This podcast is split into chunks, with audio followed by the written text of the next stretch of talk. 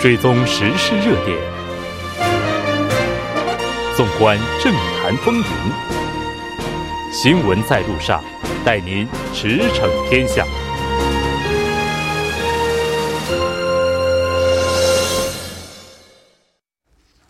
了解最新热点焦点，锁定调频一零点三新闻在路上。稍后的半个小时将为您带来此时此刻主要新闻聚焦分析以及百家谈。我们广告过后马上回来。您的参与，我们的动力。参与我们的节目，您可以通过手机短信的方式发送短信至井号幺零幺三。每条短信收取五十韩元的通信费用，您也可以登录我们的官网 tbs 点首尔点 kr 收听更多回放。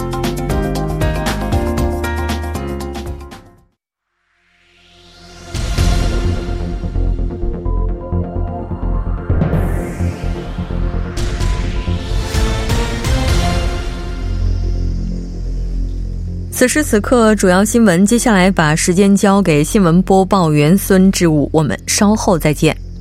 好的，我们来看此时此刻新闻。中央选举管理委员会表示，下月三号将举行的国会议员补选地区，最终确定为庆南昌原市城山区和庆善南道统营市高城郡等二个地区。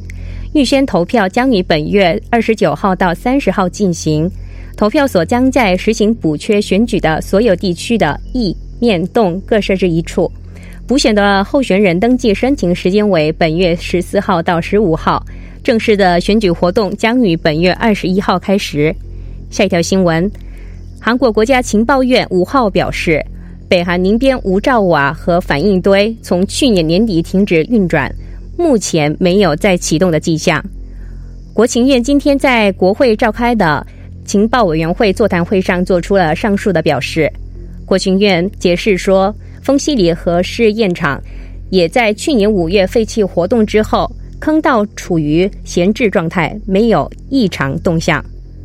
下一条消息，国民权益委员会表示，已经制定了因供应者过失而追加申请电费和改善缴纳的方案，建议韩国电力公司改善相关制度。国民权益委员会表示，去年韩国电力公司对少收一万韩元以上的电费追加申请了七千四百二十多例，总金额约为九十四亿韩元。对此，国民权益委员会表示，单方面的追加费用申请会给使用者带来极大的负担，特别是会对中小企业产生生产成本增加的问题。下一条新闻，高尔夫选手。程炫自去年十月末以后，时隔四个月重新夺回女子高尔夫世界排名第一的桂冠。朴成炫在二零一七年十一月首次登上世界第一的位置，但在一周后就被中国的冯珊珊选手夺走。以上就是此时此刻新闻的全部内容。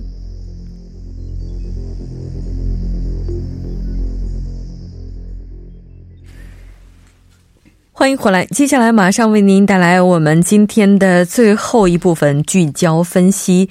我们要和大家一起来了解一下和中国两会有关的话题。那今天我们请到的嘉宾是来自韩国外国语大学的康俊荣教授。康教授，你好。哎，主持人好，各位听众朋友，大家好。非常高兴和您一起来了解咱们今天的话题。其实，在刚刚的环球连线哈，我们已经这个连线了中国当地的记者，了解了一下现在两会的一个基本的构成情况。那而且记者也提到了今天的中国政府做出的工作报告。是。那我们这个记者呢，也简单的提到了一些经济上设定的这个目标情况哈。我们再请康教授来和大家简单梳理一下这个经济目标吧。是，那个今天李克强总理做这个政府工作报告，提出了一般都是很多这个外国人也好，中国人也好，那关注那今天。到底中国政府要定多少个这个经济增长率？嗯，那这次经济增长率那个报告的是百分之六到六点五，那这个没提出固定数字。那其实中国政府啊，以前那个一定的场合上啊，已经提出了六点零到六点五。也算是还可以，但是一见都是，比如说去年是六点五，那怎么样怎么样？但是今天突然六六百分之六到六点五，那有两种含义啊。第一个就是今年大家都知道啊，那个中美贸易战还没结束，然后整个这个全球经济不太景气，还有有一些那个中国国内的这个经济情势也是。很严峻呐，比如说这个负债问题啊，或者是这些问题。那在这个过程当中啊，那应该是比如那个设定一个方位是比较保险。那是中国政府是这么想。其实，呃，但是外界的有一些观点，那怎么说呀？那今年中国政府提出了六点到六点五这个方位，那可能这个比以前。呃，低估了他们自己的这个呃经济增长范围，因为“十二五”计划那个时候，那中国政府报这个报告了六点五到七，百分之七。那那个“十三五”计规划，“十三五”规划里面提出了这个，应该是中国要做到这个百分之六点五以上啊。但是这一次，那中国。政府李克强总理报告百百分之六到六点五，那就那个代表现在那个经济情势比较严重，那就反映了现在目前的这个经济不景气的经济现状。嗯，那不确定因素仍然存在，但是一定要做到这个这些程序。而且刚刚这个记者报告当中也提到，那今年是非常重要的一年，因为大家都知道啊，那明年是这个全面建成小康社会的这个。那今年是这个最后一年，所以一定要那个给老百姓交代。那这是国内问题。嗯，那我身为一个国外的学者，嗯，我比较那个关注的是什么？那其实有三点，一个是政治上啊，那去年不是休闲嘛，那带来的有些那个争论呐，还有机构改革到底怎么样？那这个议论呢还是存在。那这次全国人大大家都关注经济问题，但是这个也是往后中国的这个呃政治经济发展要那个一定要起了这个很重要的作用。那刚刚讲的这个经济问题也是很重要，还有一个民生跟这个扶贫领域，因为这个是直接给一般老百姓交代的问题，所以这这一次政府工作报告当中民生领域比较仔细。嗯。所以呢，这意思是说什么？那我们那个一定要跟那个包容一些那个民间的这些经济方位。所以这三点是往后那中国在这个整个政治、经济、社会的这个发展方向当中啊，提出了一个我们一定要那个做到一个概念问题。那这点上，这个政治问题还有这个民生问题也是非常重要。嗯。刚才您提到了扶贫，其实这几年的话，中国在扶贫这块儿应该说下的力度是非常大的。刚才您也提到，二零二零年的时候全面实现小康，如果还存在贫困人口的话，其实这就不不存在说全面建成小康社会。那其实每个国家都有啊，韩国也有，美国也有。那但是这个这个努力的方向是对的。嗯，是的。呃，在经济刺激这个方面，对于中国来讲，这个压力应该也是比较大的。嗯刚才你也提到了，说这个中国现在把经济增长预期值是下调到了百分之六到百分之六点五这样一个区间哈。那其实下调这个区间的话，并不代表我们就要坐以待毙，还是要去推动刺激经济增长。是是。那在这个方面的话，有什么内容呢？其实这个。这次政府工作报告当中啊，那个李总理主张啊，那个去年中国的经济运作呀，保持在合理区间那个运行，所以基本上大致上没有什么问题。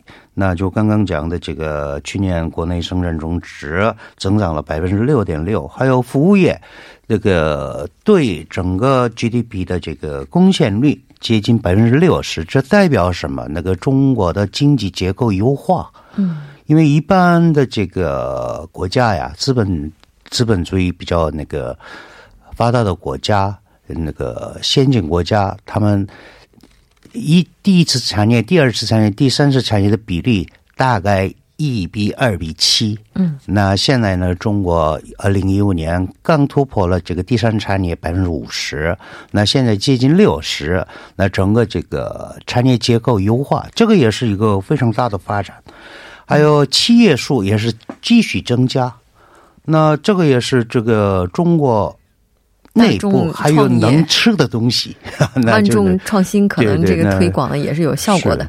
还有那个一个三大攻坚战，这个非常重要，因为大家都知道，那个习主席曾经提出过，我们如何防范化这个化解中大危机。那就是这个，应该是包含着这个中美贸易战那个部分，还有这个脱贫啊，还有防止污染问题。大家都知道啊，那今天这几天呢，韩国的这个首尔的空气啊，太不像话了啊！特 别是今天我们看到一个。报道的一个一一一句话，就是说今天是有观测史以来雾霾浓度指数最高的一天。是是，所以我们也是很痛苦，头一次看到啊！我那个在韩国土生长大的啊，那今天头一次看到这个这么严重的情况，所以这对这个民生的，嗯，民生经济还有这个民生心理方面非常重要的作用。所以这一次这个。那个李总理的政府工作报告当中啊，提出了经济如何要刺激这个问题上，提出了一个重要的几个关键问题提出，那就那个货币政策，对，还有财政政策，对，最重要的是减轻企业的负担。嗯，那就那个增值税改革，现行这个大概百分之十六，那降至降到这个百分之十三，还有这个负面清单，比如说。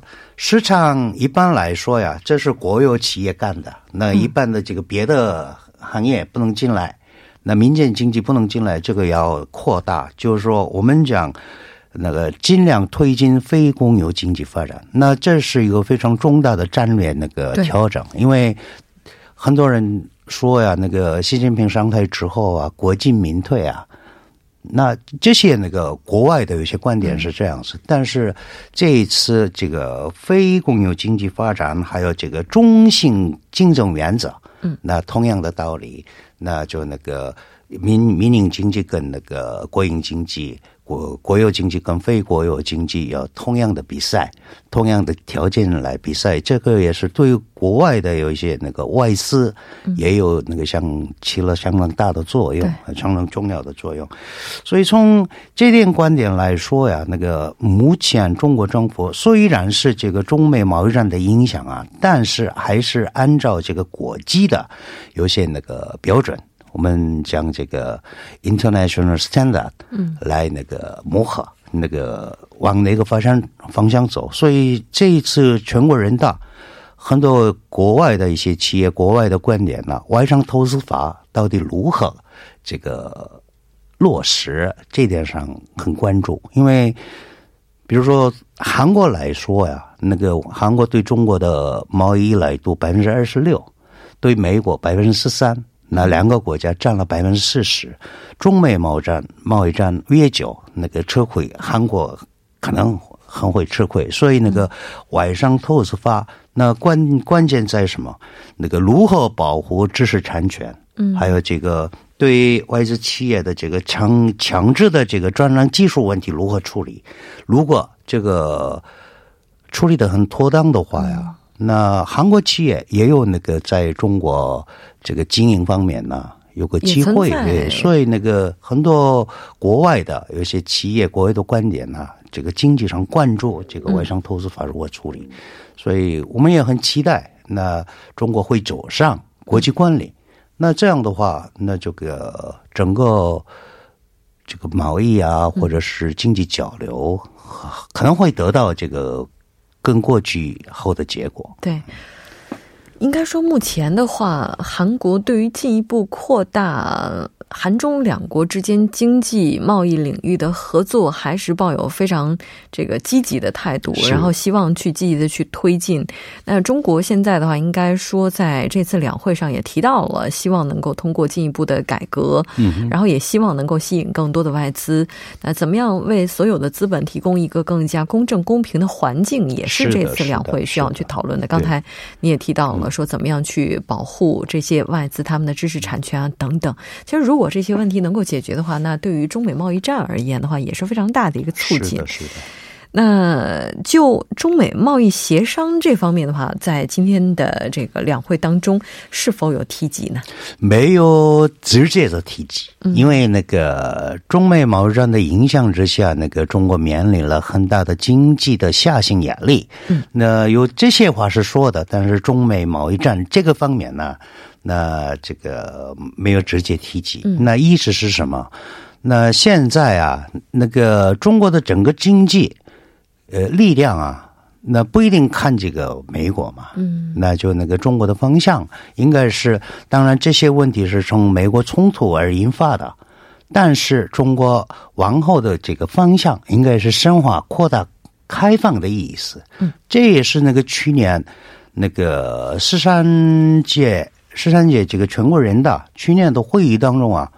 那当然，这个去年的会议是强调中国梦啊，有些那个国内政治问题比较关注的。但是习主席已经提到这些问题，嗯，所以虽然美美中美贸易战的影响啊，但是中国的整个发展方向是跟那个国际化的，嗯，这些那个接轨而走的，所以整个方向是非常对的，而且，呃。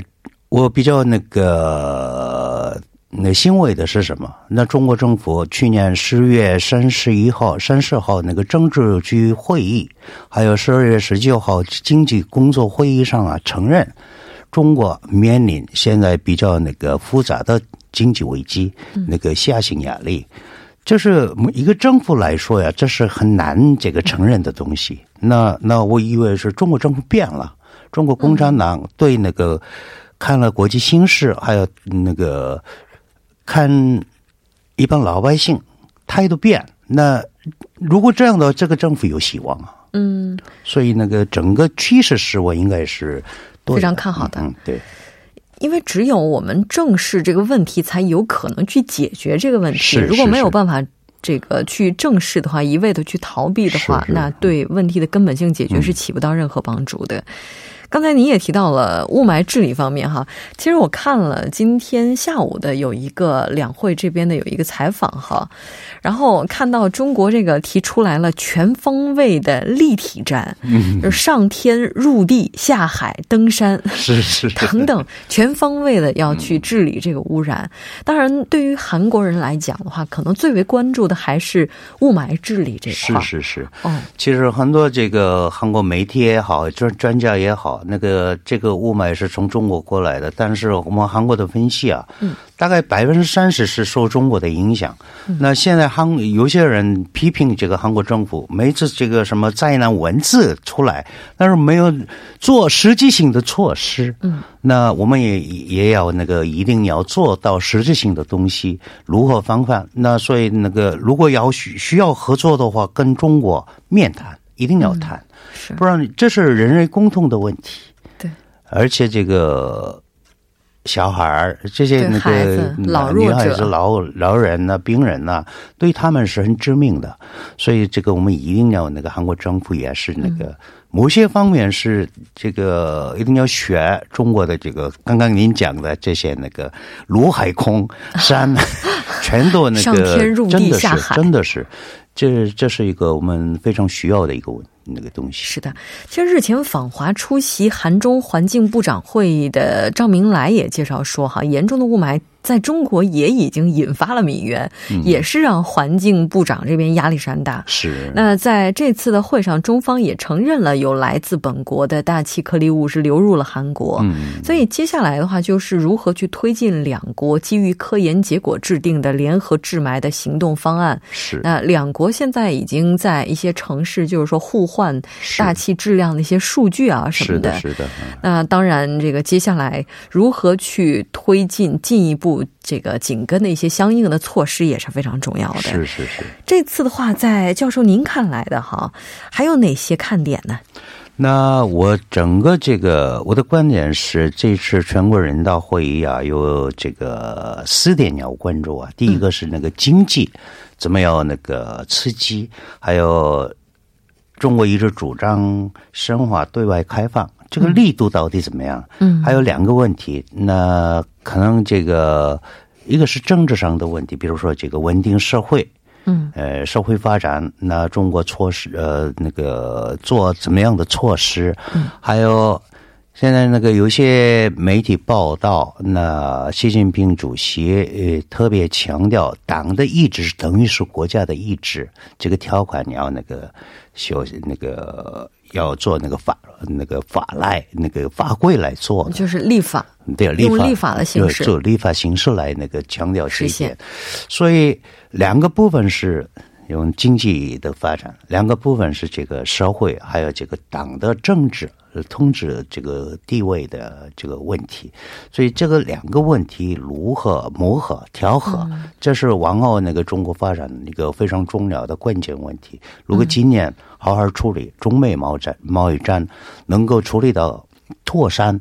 那可能这个中国往后的发展方向，那应该是没有什么那个特错大大错的这些事情会发生。您提到要关注的是经济，还有开放力度，还有政治，还有还有这个党的领导问题。啊，党的领导问题，因为这个很多人说呀，那习习习主席现在那个做的是他搞这个个人的什么什么那个艺人的地位，要稳固艺人地位，但是党的领导妥当的处理的话呀，那这个提高效率，或者是这个这些方面是有某种程度上的肯定啊，所以这个这个比例怎么样调整，这个也是一个非常关键的问题。是的。非常感谢来自韩国外国语大学的康俊荣教授为大家来解析两会。当然，我们也期待接下来中国的两会能够释放出更多积极的信号。非常感谢，我们下期再见。谢谢。接下来关注一下这一时段的路况、交通以及天气信息。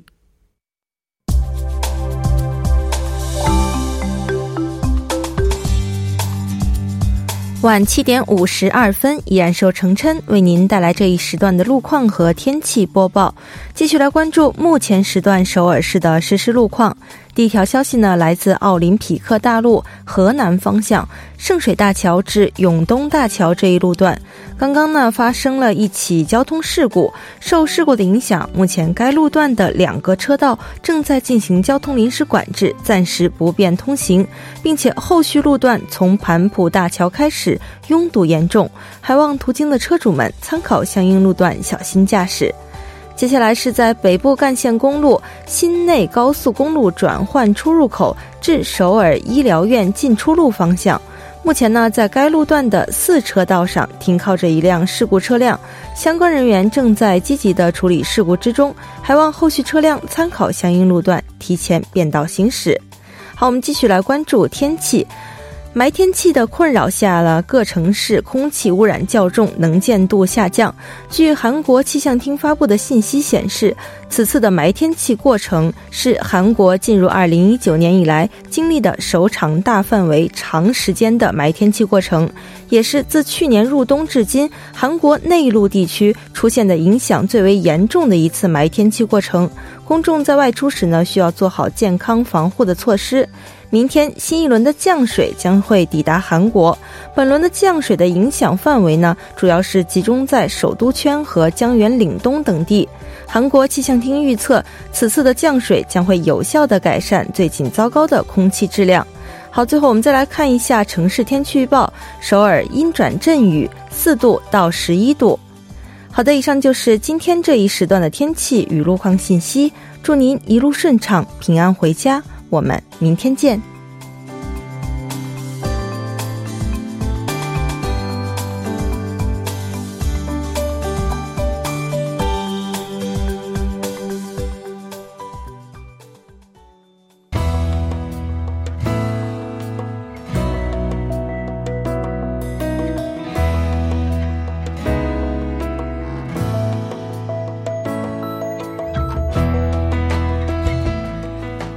视为三 D 工种的建筑业施工，那目前还有多少韩国人在从从事呢？根据统计，目前在韩国建筑业施工现场工作的外国人劳动者达到了三十一万人。而这三十一万人当中，有百分之八十一左右呢是通过中介进入这一领域的非法劳动者。目前并没有类似于针对非法中介的排查，而建筑业界也似乎默认了这一事实。对此，大家怎么想？我们一起来听一听。哦，大家好，我是 n i s 投资证券研究所投资战略部的研究员朴仁金。哦，我觉得韩国政府应该立法或是采取一些强硬的措施管理一下这种非法中介。首先，这些建设现场工作人员人身安全没有保障，还有一些黑心的老板拖欠他们的工资的这种事件的发生。本身是非法滞留人员，无法用法律来保护自己，而且对于韩国内部来讲，这些非法员工的工资要比韩国国内人要低很多。这也会影响韩国国内的就业问题，所以有关部门应该把这个问题重视起来，才可能好一些吧。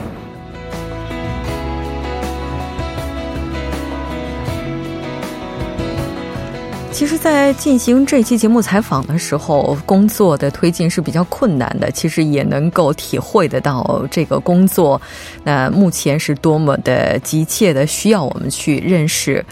不断改善工作环境，吸引更多人力资源，才是行业发展的正道，而不是钻空子。节目就是这些了。节目监制韩道润，作家金勇、董爱英，感谢您的收听，我们明天再见。我是木真。